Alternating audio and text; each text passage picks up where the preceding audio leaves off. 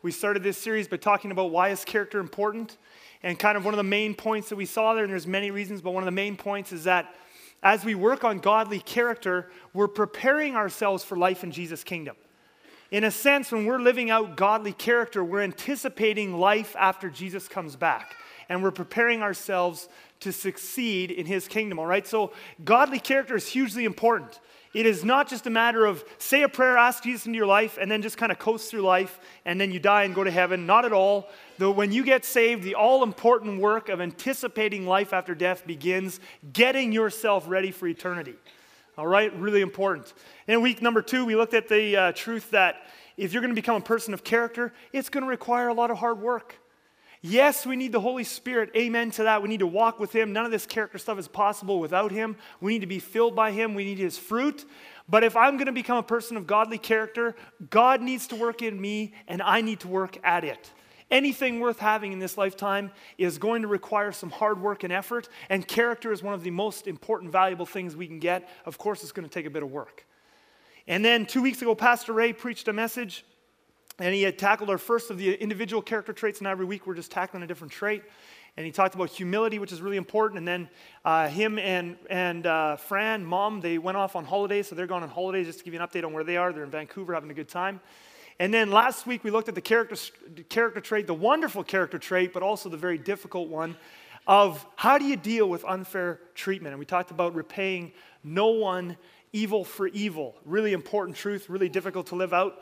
And this weekend, I want to tackle steadfastness, all right? Steadfastness. And the Bible has a lot of things to say about steadfastness. And some of what the Bible has to say about steadfastness is incredible, astonishing. It seems almost over the top.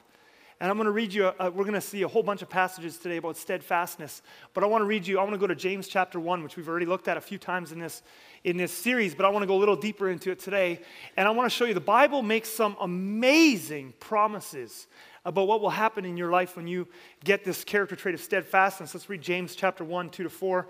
Count it all joy, my brothers, when you meet trials of various kinds, for you know that the testing of your faith produces steadfastness. And let steadfastness have its full effect. Now look at this. This is, this is unbelievable. That you may be perfect and complete, lacking in nothing. When you get steadfastness, you are going to be perfect and complete, lacking in nothing. Now, how many of you would like to be perfect and complete? Okay. And some of you, the rest of you, just stay in your pit, okay, of sin and bad character. Because if you would like to be perfect and complete, the Bible says that's an amazing thing to say about one character trait.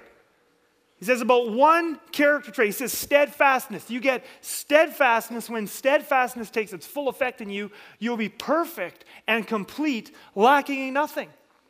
Now, perfect and complete, he's talking there about breadth of character, and perfect, he's talking about depth of character. You know, there is something really amazing about steadfastness that somehow steadfastness gets its fingers into all of the different character traits.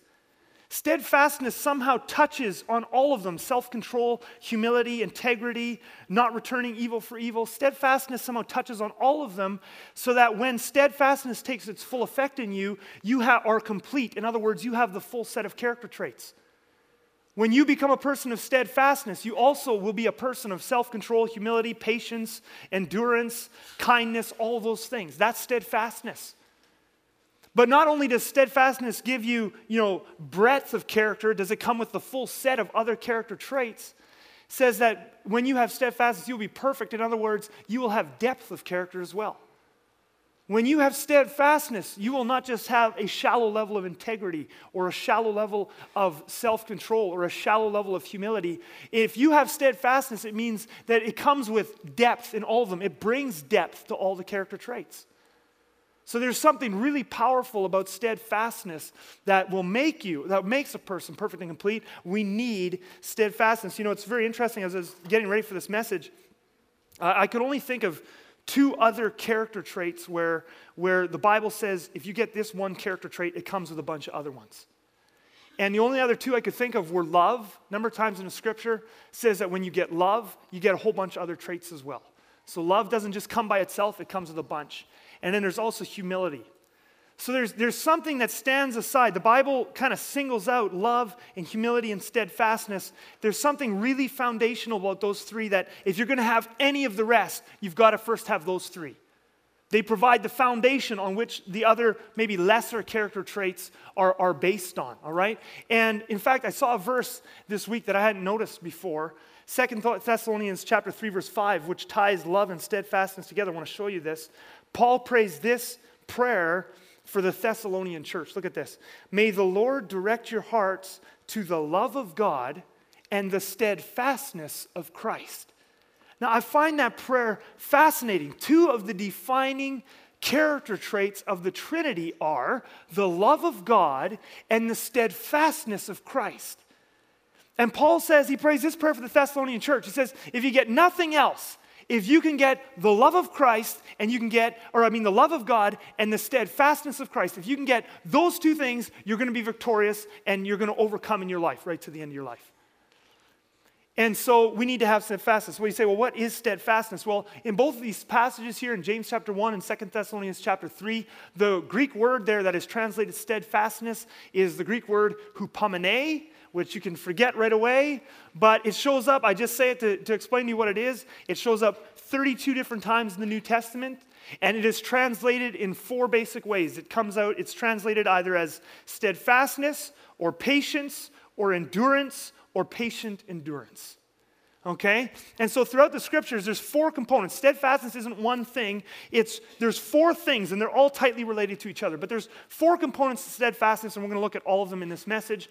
But the four basic components of steadfastness is this. You say, what is steadfastness? Well, one component of steadfastness is this the ability to wait for an answer to prayer or one of God's promise. The ability to wait. God told you He's going to do something, or you're praying for a miracle or something.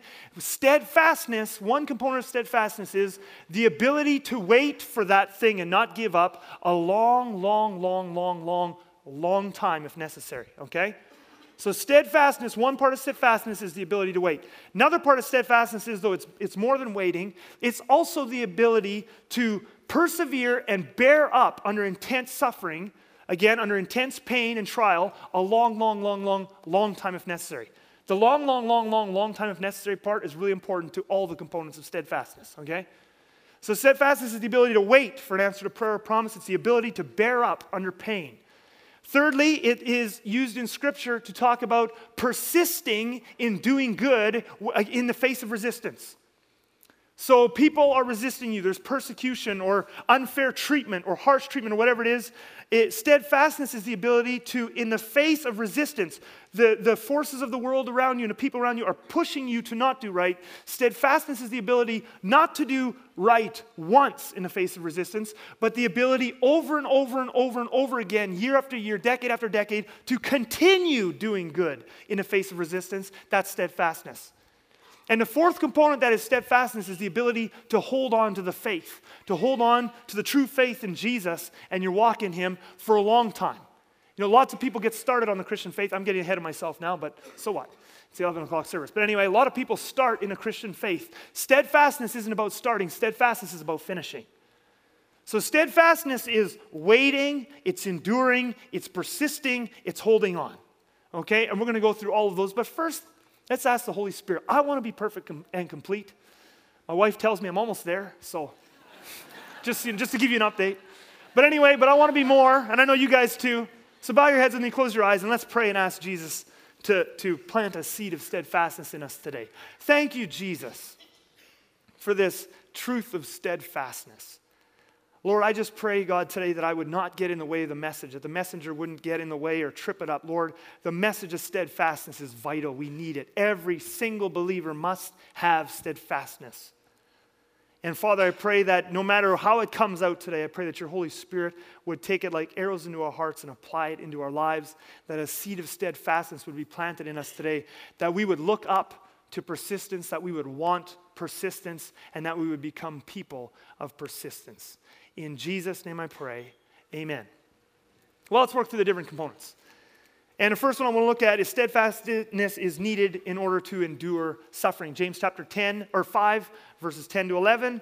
James says this as an example of suffering and patience, brothers.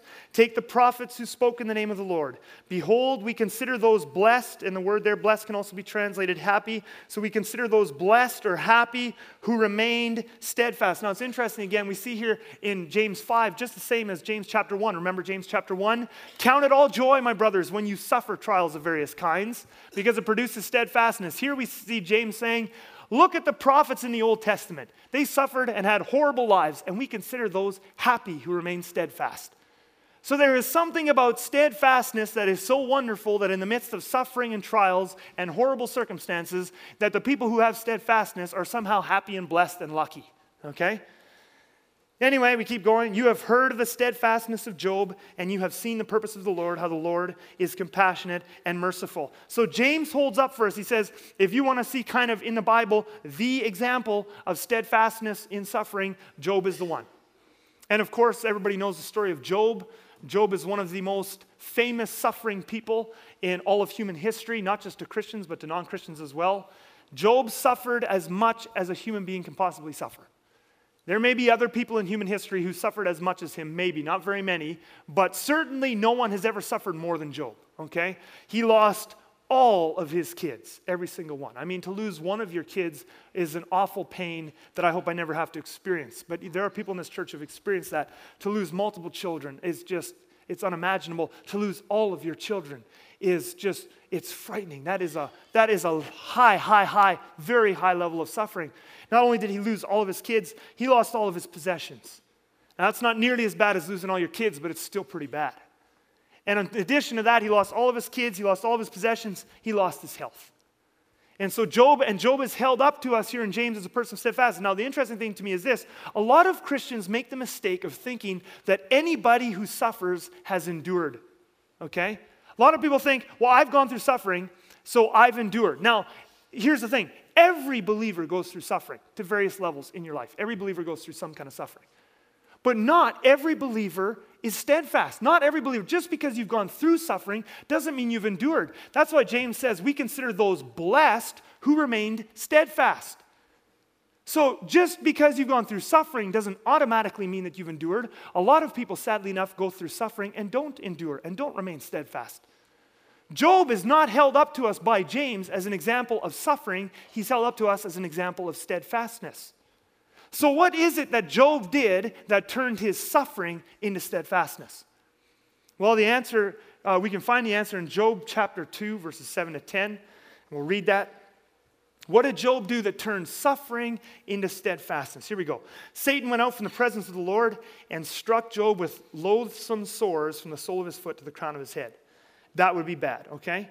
And he took a piece of broken pottery with which to scrape himself while he sat in the ashes. Then his wife said to him, Do you still hold fast your integrity? Curse God and die.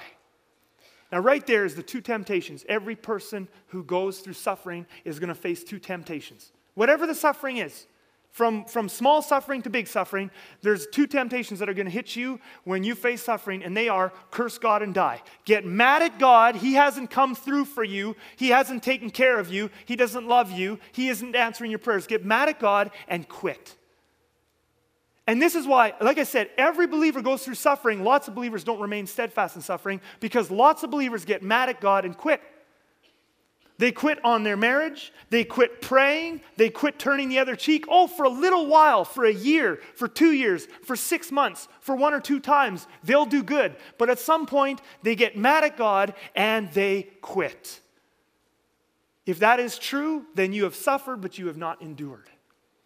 Well, what did Job do? But he said to her, You speak as one of the foolish women speak. Guys, never say that to your wives, okay? This isn't a marriage message, so we'll just kind of you speak as one of the foolish women would speak, okay? Anyway, shall we receive good from God and shall we not receive evil? In all of this, Job did not sin with his lips. Job is a picture of steadfastness for us in suffering because he did not get mad at God and he refused to quit. And you say, well, what, how did he do that? I mean, how do you have this, then this, then this, then this, all bad, very, very bad, happen to you and not get mad at God? Well, I want to show you in this message two keys to steadfastness. We're going to go through different components of steadfastness, but I want to show you two keys that go to the heart of what steadfastness is. And here's steadfastness key number one. Steadfastness key number one is found in Job's statement Shall I accept good from God and not evil? And what that is, is that is a statement of total submission to the will of God, pain or pleasure. And this is at the heart of why Job didn't get mad at God. If you're going to be able to endure suffering, and again, not for a little bit, it's one thing, oh, endure suffering for a day or a week.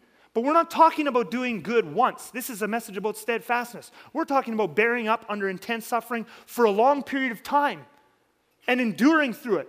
If you're going to endure through suffering over a long period of time, then the first key that you must be is you must be submitted to the will of God, pain or pleasure. Because only if you are submitted will you not be thrown off by suffering.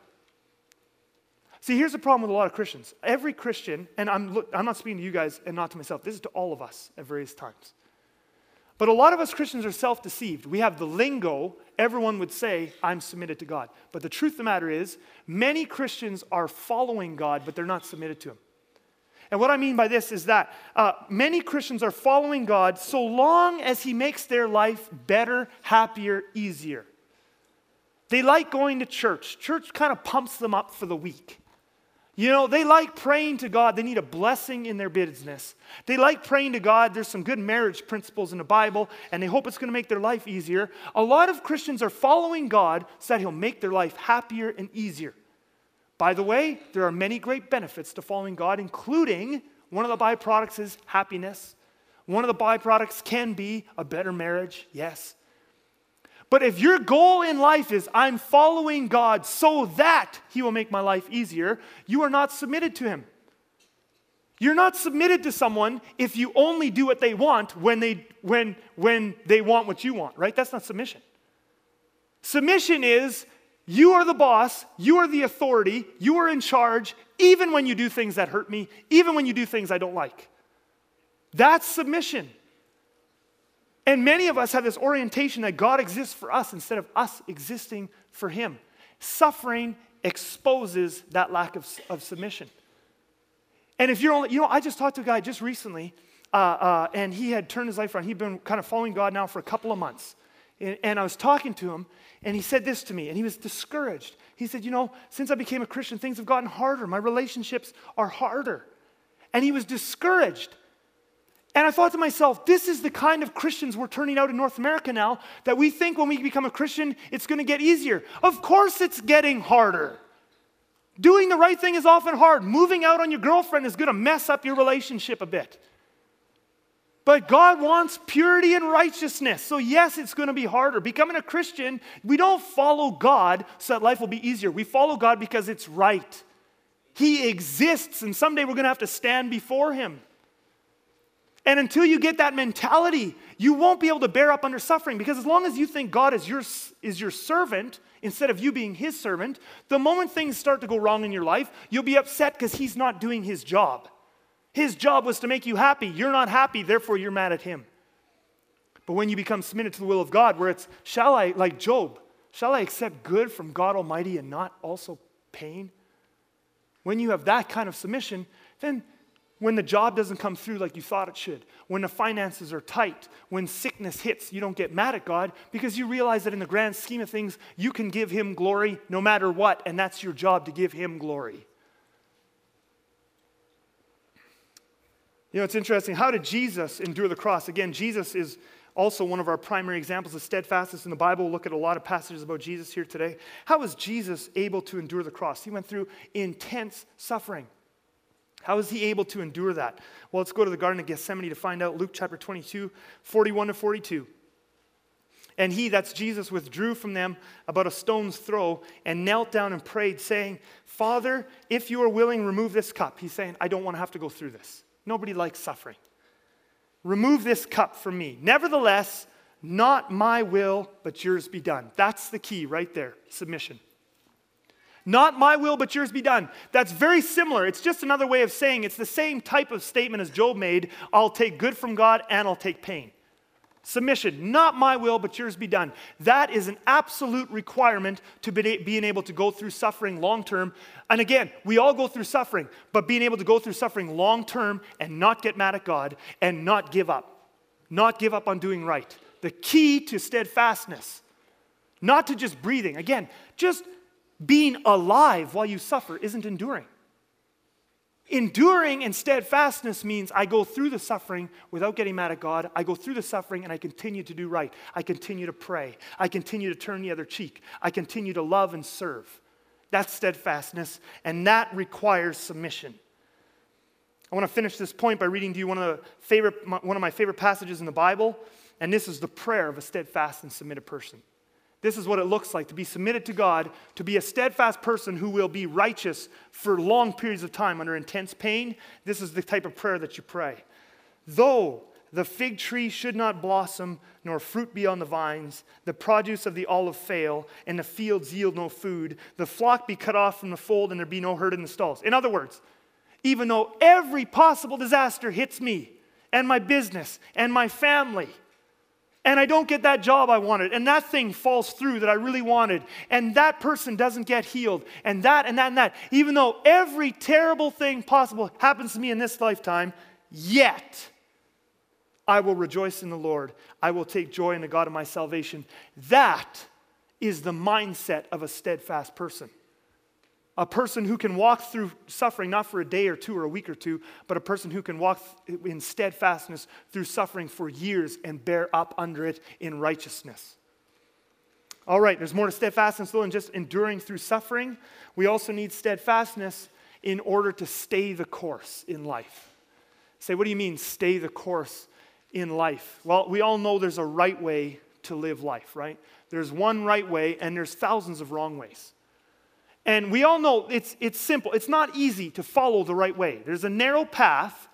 It's not easy. I want to stress that. It's not easy, but it's simple. We all know what it is. The, the narrow path is I love God wholeheartedly.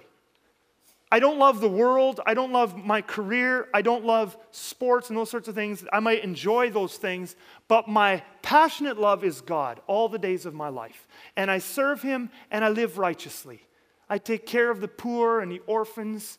I'm kind. I'm a person of integrity. I love God wholeheartedly. I serve Him and I do right. That's the right path in life. We all know that. That's very simple, again, not easy to live. Okay? Now, steadfastness is not the thing needed for you to get on that path. Okay? Steadfastness is not the thing that starts you on that path. Okay? Starting on that path it, every Christian at some point has started on that path. Every Christian, you call yourself a Christian, means at some point you confess your sins and ask Jesus into your heart. And every Christian probably has multiple starting points in their life where they got excited and said, I'm going to follow God. And you get rid of worldliness in your life, and you get rid of sin, and you get serious about prayer and intimacy with Jesus, and you start to follow Him and submit to Him, and you go crazy. You have a start. Every Christian has, had various periods, at least one, but probably various periods in their life where they've started on that path. But here's the thing starting is not what counts. And steadfastness is the thing that is needed not to start you on the path of loving God. Steadfastness is the thing that keeps you on that path week after week, month after month, year after year, decade after decade, to the end of your life. Many people are, are living off of what they did for God 10 years ago. You know, when I got saved, I got just passionate for Him. And well, how's your life now? Well, they've been completely apathetic and not loving God at all and, and in bondage to sin for the last five or 10 years. But somewhere in the past, they prayed a prayer. Steadfastness is the thing that keeps you on that path. See, because here's the thing about the narrow path there is massive amounts of resistance against you. To walk on that narrow path, there is massive amounts of resistance that pushes against you, n- not just every once a year, twice a year. There's massive amounts of resistance that come against you every moment of every day. The moment you get onto that path, there is immediate resistance. That resistance comes from the inside your flesh and it comes from the outside, that's our culture. And it comes in many forms. It comes in a form of temptations. You get on the path, I'm going to follow God, I'm going to serve Him, and temptations come to ensnare you and drag you into sin. Also, that resistance comes in the form of distractions. Sometimes these are more dangerous than temptations because it'll be good things. You started on the path of loving God wholeheartedly, and then there's this distraction of a business, and you want to build this business, or this hobby, or this sport, and suddenly you're not loving God wholeheartedly. You're still going to church every day, but your thoughts and all of your energy are poured into the things of this world. Distractions push you to take you off that narrow path. Weariness. Weariness fights against you. I've been following God for years, you say. Sometimes I'm just tired. Weariness. I just need a break. Weariness pushes against you to take you off that narrow path. And then obstacles, suffering, persecution, unfair treatment, it makes you bitter, that makes you hard, it makes you angry. All of these things conspire against you day after day to push you off the path. Steadfastness is what is needed. It is not enough to say, today I'm turning my life around. What's really important is where are you going to be 10 years from now, 15 years from now, 30 years from now? Will you still be following God? Will you still be fasting and praying and spending time with Him in the Word? Not just a one week kick or a two week kick. Steadfastness is the thing that keeps us on the path. Now, Jesus had this to say about the Christian life and how hard the Christian life is in the narrow path. Look at this. This, this whole analogy I've been using in the narrow path is from Jesus, Matthew 7 13 to 14. Enter by the narrow gate. For the gate is wide and the way is easy that leads to destruction, and those who enter by it are many. Jesus says, if, if you, you don't need steadfastness to, to not live for God. That's easy. That's what your insides want to do. That's what the culture wants you to do. You don't need steadfastness for do that, to do that. And a lot of Christians actually, you know, one of the problems is when we read these parables, we always read them as if there's a bad person in this parable, then that's the person who hasn't prayed to receive Jesus. That's a person who's not a Christian. Jesus isn't talking to Christians and non Christians here, he's talking to everyone. There are a lot of people who call themselves Christians that take the easy road. And you don't need steadfastness for the easy road. You don't need steadfastness to be apathetic. It's easy to be apathetic. You don't need steadfastness to be worldly. You don't need steadfastness to be caught up in sin and stick to it. You know, to stick to lust and a pornographic addiction doesn't take steadfastness. You can be stuck there very easily. We can be stuck in things very easily. Jesus says, The way is easy that leads to destruction, and those who enter by it are many. That's from Jesus. Jesus will never be wrong.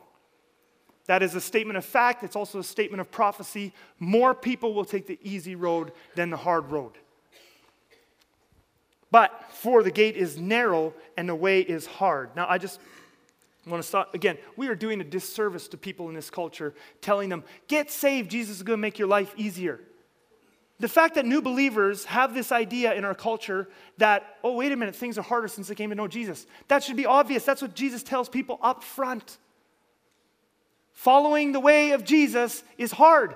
It's not hard for one day or two days or one week, but to stick on the path in the face of resistance is hard. That leads to life, and those who find it are few. That's again a sobering statement. Will Jesus ever be wrong? No. It's a statement of prophecy, it's a statement of fact. Those who end up actually sticking on the narrow path, many people will start, only few will finish. I was thinking about this a little bit. I was getting ready for this message, and I was thinking about uh, canoe trips. And by the way, just so you know, I hate canoe trips, okay? I also hate camping, and I hate fishing, just so you all know. And I'm just going to rabbit trail here. I don't even have time to rabbit trail, but you're the last service, so I'll do it anyway. Let me just tell you a quick story about me and LaDon and camping, okay?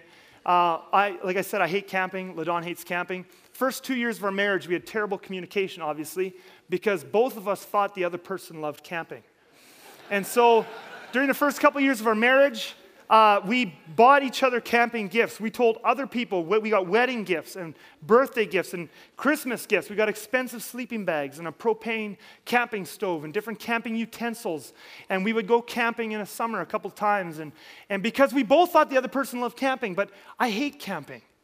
And finally, it was in our second year of marriage. I still remember crystal clear. I remember having this conversation with her, and somehow it came up. She was organizing some kind of another camping trip. And, and finally, I just felt like I needed to be honest with her.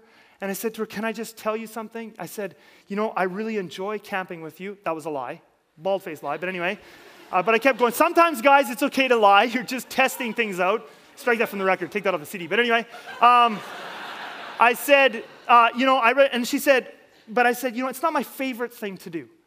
And she said, oh, really? And then I thought, then I felt that was kind of the opening that I could really tell her. I said, actually, I hate camping. And she said, really? She said, so do I. I said, What are we doing?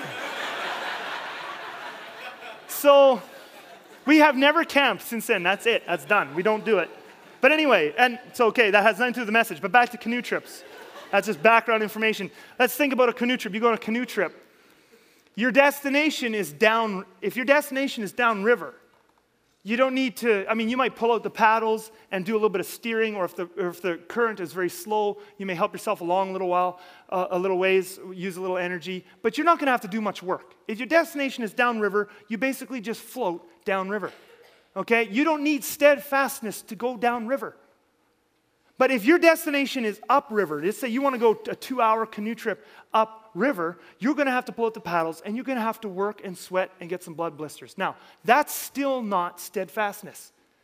Steadfastness is not you pulling out the paddles and starting upriver. That's not steadfastness yet. It's a good start, it's you getting started.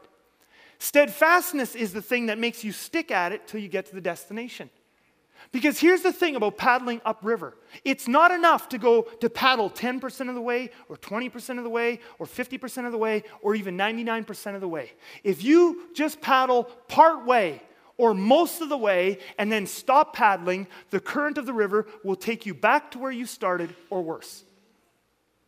Steadfastness is not the thing that gets you paddling upriver. Steadfastness is the character trait in you that says, I will not stop until I actually reach the destination. It makes you stick at it until you actually get there. That's steadfastness. That's what it means to have steadfastness in life. And a lot of Christians think, well, I went hard after God for two years, or three years, or six months. They think that going part way, or 10 years, or 15 years, and then something happens that makes them cynical a church falls apart. Or bitter, a marriage falls apart, whatever it is, anger, resentment sits in, and they think, I'm just gonna coast now. I'm ticked off at God, and I'm just gonna coast. And they think that because they followed God for 80% of their life, that somehow that's good. But here's the thing if you stop before you get to the destination, you're swept back downstream. Steadfastness is not the thing that says, I'm going to go hard after God. It's the thing that says, I'm never going to stop because it's finishing that matters. And like I said before, well, Jesus said the people who actually finish, many are going to start. He, has, he shared another parable where he talks about the, the farmer sowing seeds, and those seeds are people getting started in the kingdom.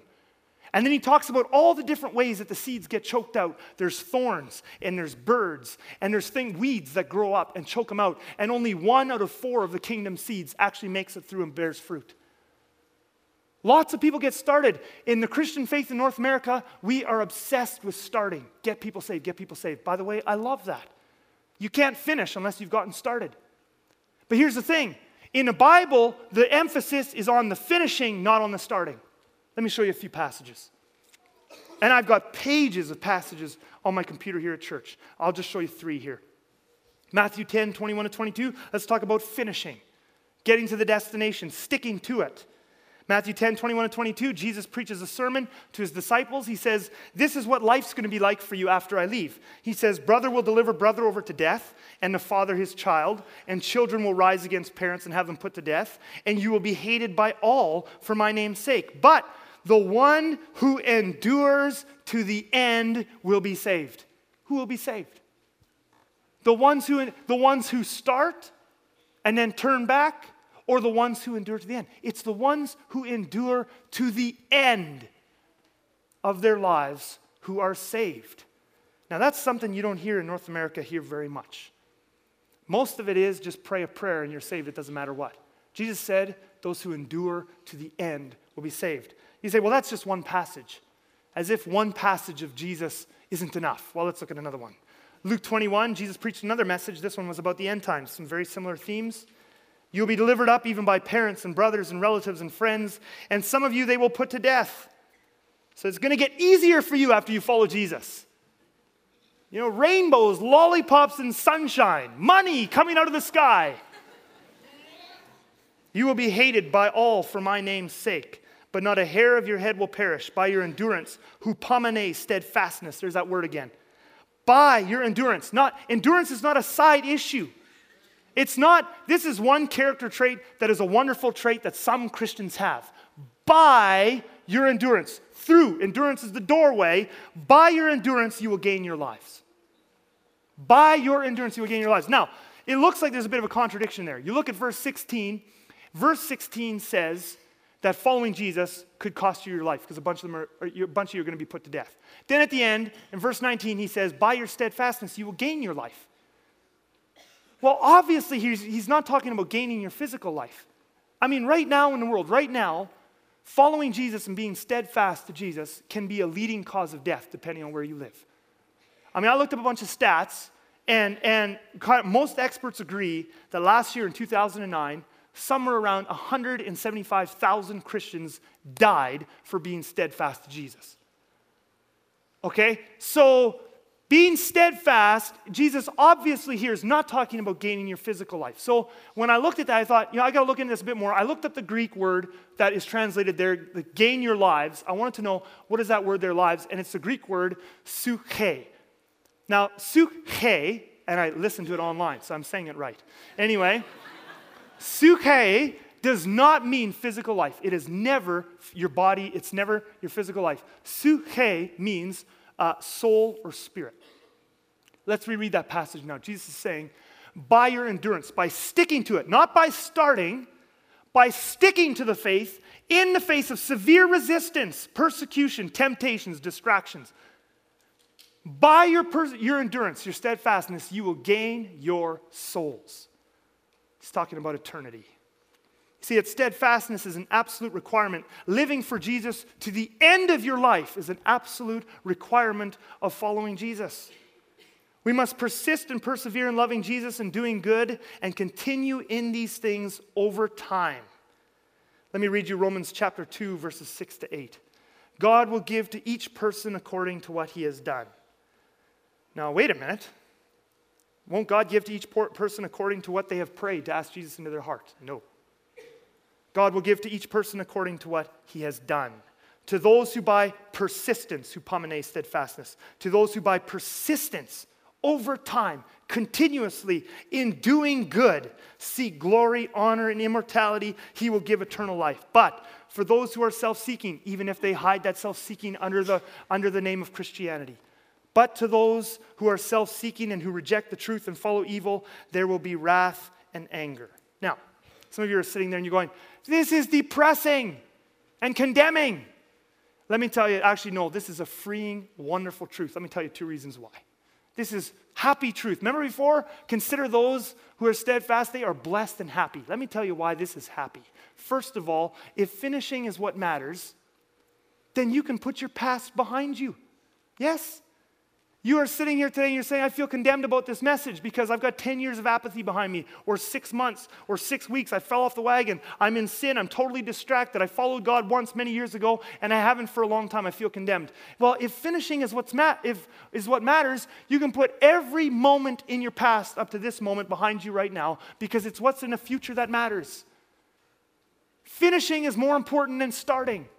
You need steadfastness now to say, I will get back on the path.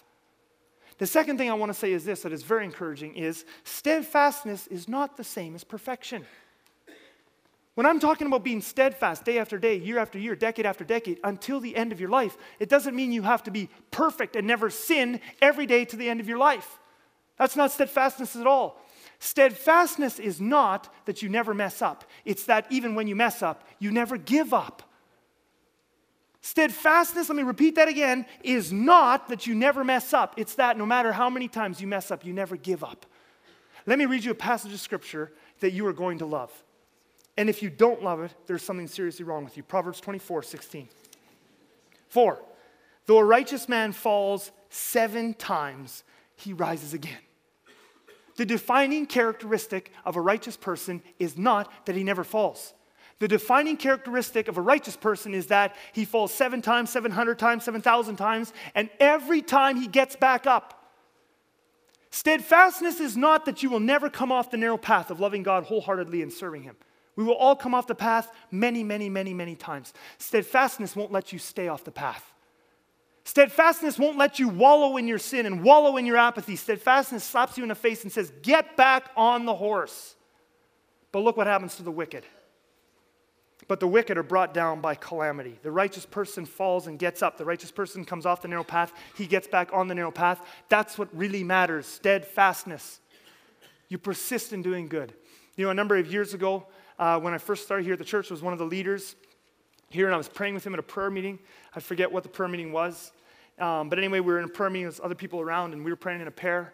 And as the meeting was going on, and I'd known this guy for a while and worked with him for a while, and, and we each knew each other real well.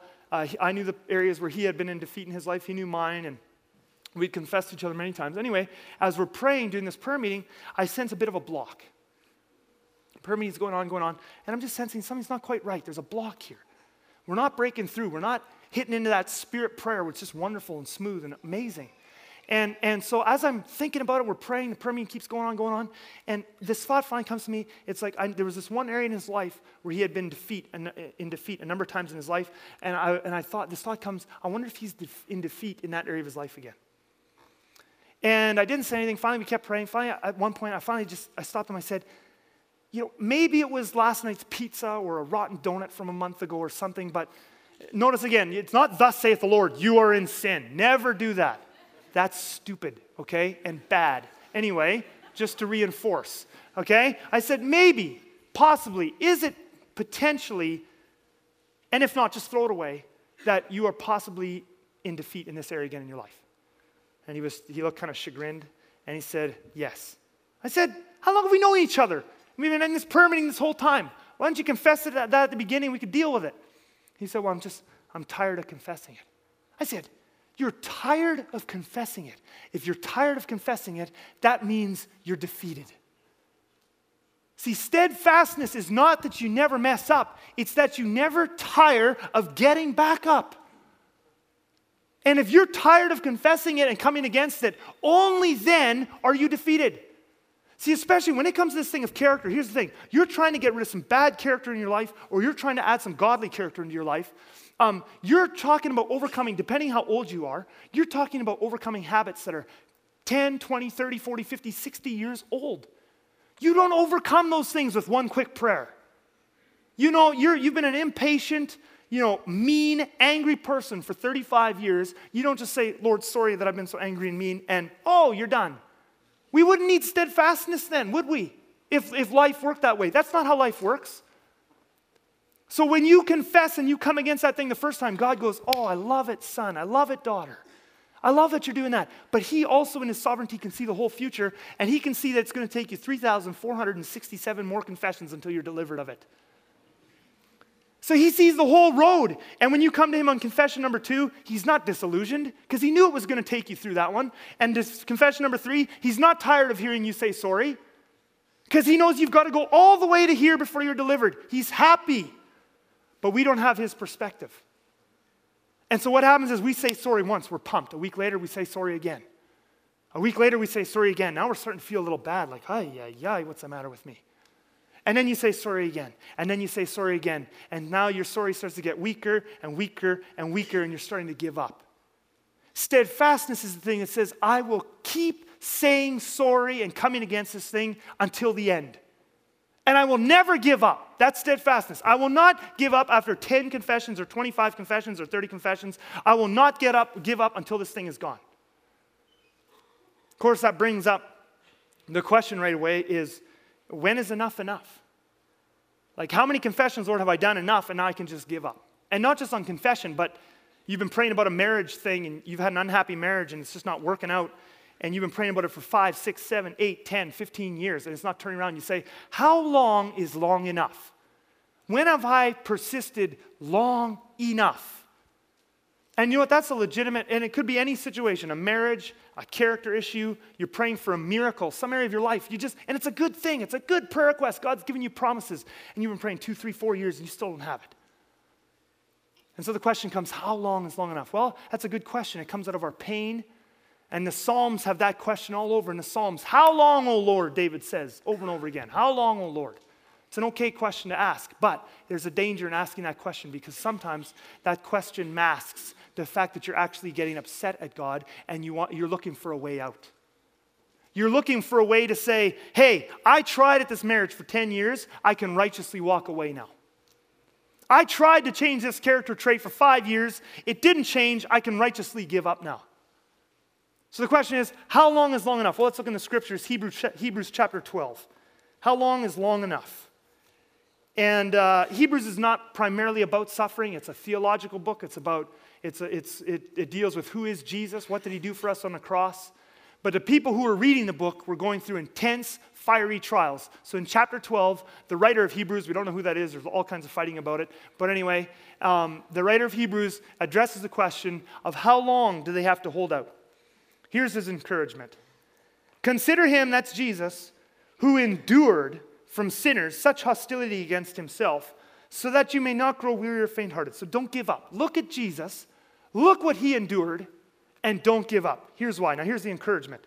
In your struggle against sin, you have not yet resisted to the point of shedding your blood. How do you like that for encouragement?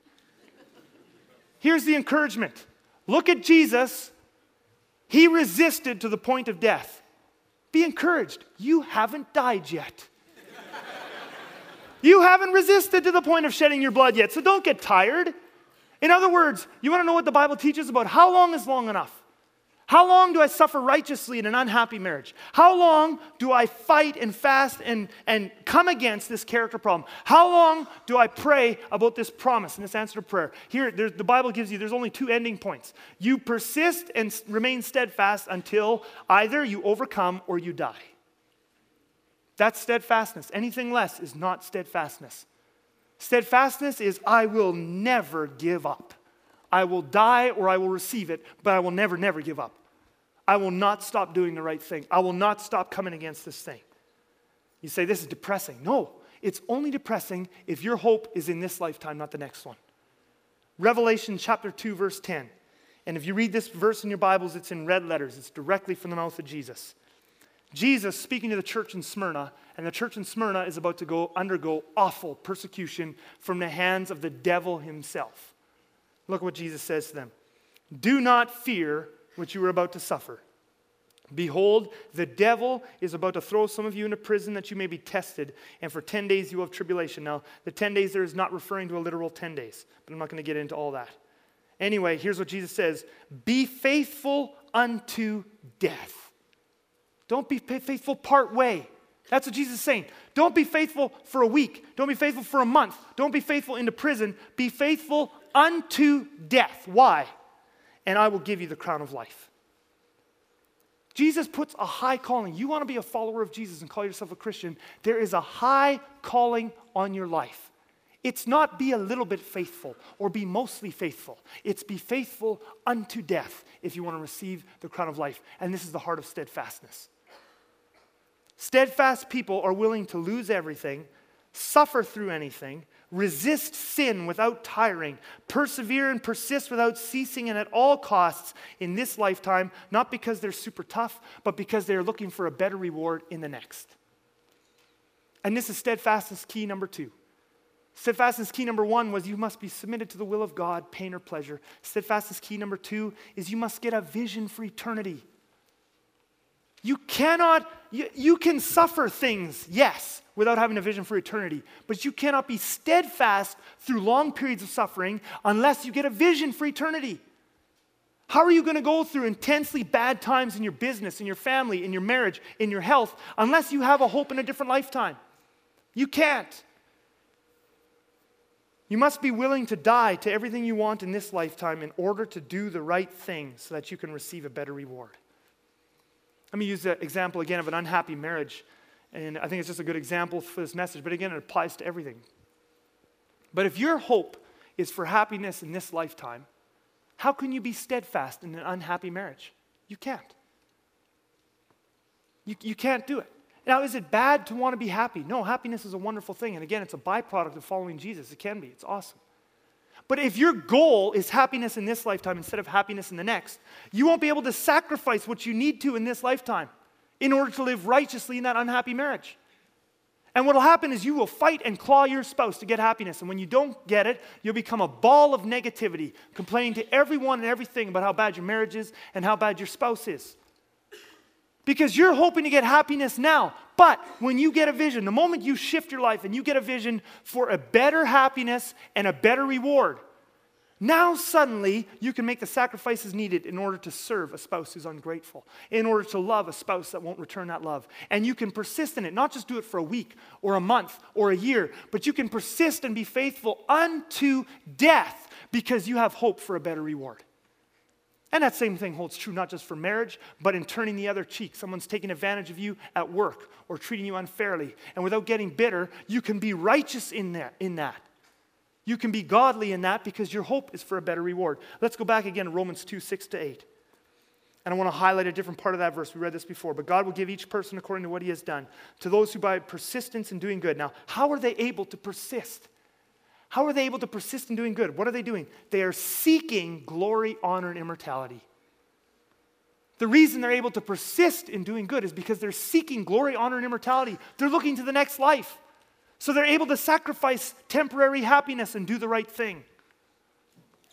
This is why Paul said in Philippians 1:21, "For to me to live is Christ and to die is gain."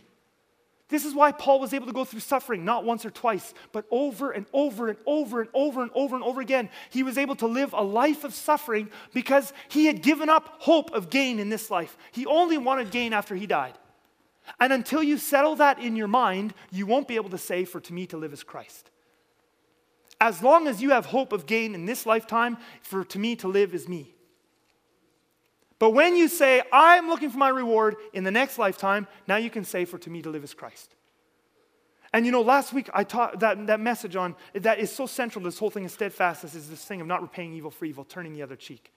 That is a very difficult thing to do. It's difficult to do it once, but to do it over and over again. I know that some of you will still be shaking your heads and thinking to yourselves, it doesn't work in the real world. If I turn the other cheek, I will lose all my money, I'll lose all my assets, I'll lose my business. Because it doesn't work in this world. And we want to know who's going to protect my stuff. Well, here's the thing when you start living for to me to live as Christ and die as gain, when you get your eyes on gain in the next life instead of this one, it changes the whole question. You stop asking who's defending me and you start asking how can I get rich after I die? Look at how that look at the Hebrews. Look at look at how it turns life upside down. The Christian ethic is a completely upside down ethic to the way we live in this world. We want Jesus to protect our businesses. Look at what these guys did. But recall the former days when, after you were enlightened, you endured a hard struggle with sufferings, sometimes being publicly expo- exposed to reproach and affliction, and sometimes being partners with those so treated. For you had compassion on those in prison, and you joyfully accepted the plundering of your property. Do you see how it flips around? They weren't going, Oh God, if I turn the other cheek, I'm going to lose my business. They were saying, Take my business. I want to be rich in the next life. They joyfully accepted the plundering of their property.